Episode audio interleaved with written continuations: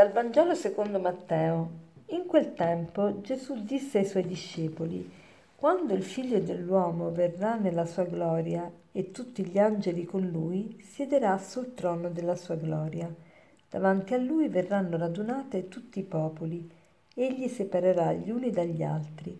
Allora il re dirà a quelli che stanno alla sua destra, Venite, benedetti dal Padre mio, ricevete in eredità il regno preparato per voi, perché ho avuto fame e mi avete dato da mangiare, ho avuto sete e mi avete dato da bere, ero straniero e mi avete accolto, nudo e mi avete vestito, malato e mi avete visitato, ero in carcere e siete venuti a trovarmi.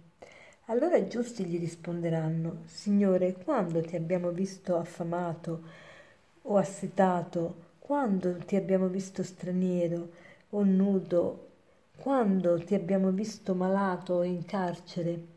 E, e il re risponderà loro, in verità io vi dico, tutto quello che avete fatto a uno solo di questi miei fratelli più piccoli, l'avete fatto a me.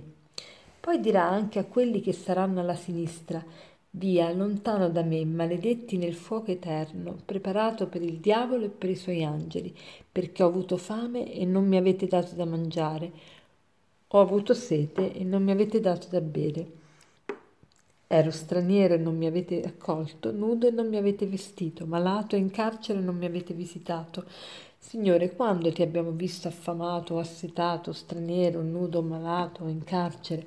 Allora egli risponderà loro, in verità io vi dico, tutto quello che non avete fatto a uno solo di questi più piccoli, non l'avete fatto a me. E se ne andranno questi al supplizio eterno, i giusti invece alla vita eterna. Oggi la Chiesa celebra la commemorazione di tutti i fedeli defunti.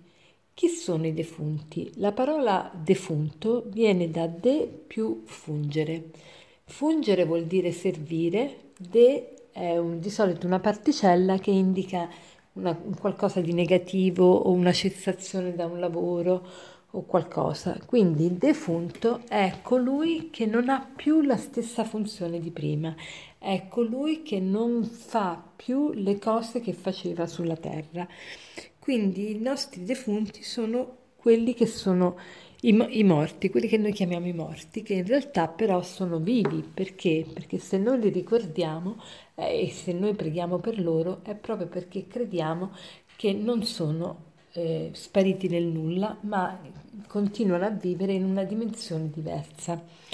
Allora, oggi perché li ricordiamo? Perché preghiamo per loro? Perché noi crediamo nella cosiddetta comunione dei santi. Nel credo c'è a un certo punto un articolo di fede che dice credo alla comunione dei santi. Che cosa vuol dire la comunione dei santi? Vuol dire questo, vuol dire che siamo tutti sulla stessa barca, siamo tutti uniti tra di loro, tra di noi.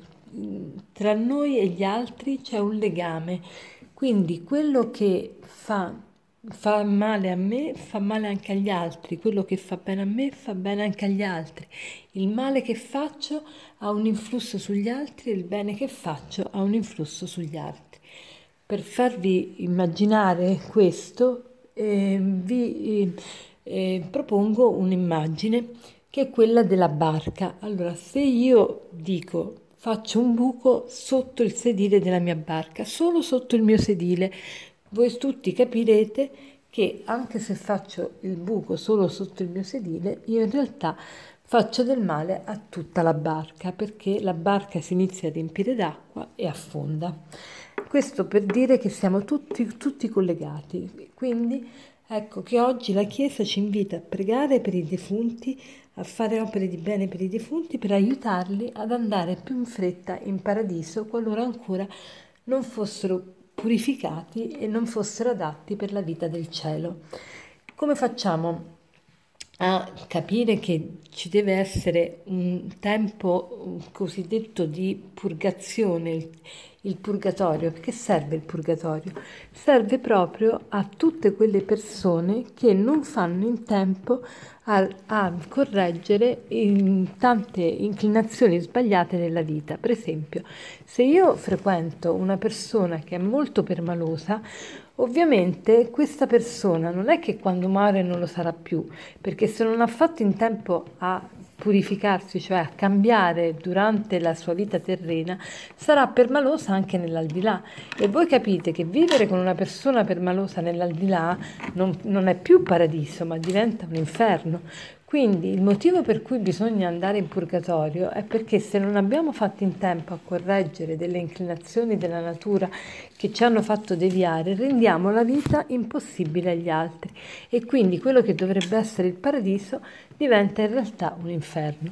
Allora ecco perché il purgatorio è essenziale ogni qualvolta noi non facciamo in tempo a correggere su questa terra quelle inclinazioni che ci portano a deviare e ad avere dei comportamenti che sono pesanti, che, sono, eh, che rendono la vita eh, molesta, che molestano la vita degli altri.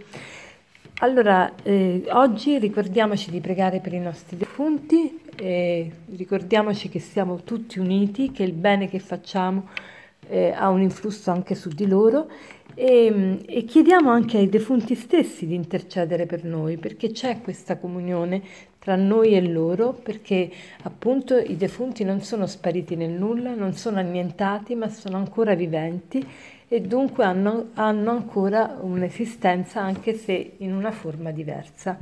E per concludere vorrei citarvi questo aforisma che dice così.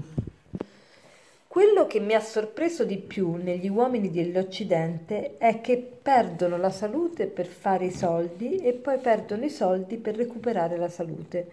Pensano tanto al futuro che dimenticano di vivere il presente, in tale maniera che non riescono a vivere né il presente né il futuro. Vivono come se non dovessero morire mai e muoiono come se non avessero mai vissuto.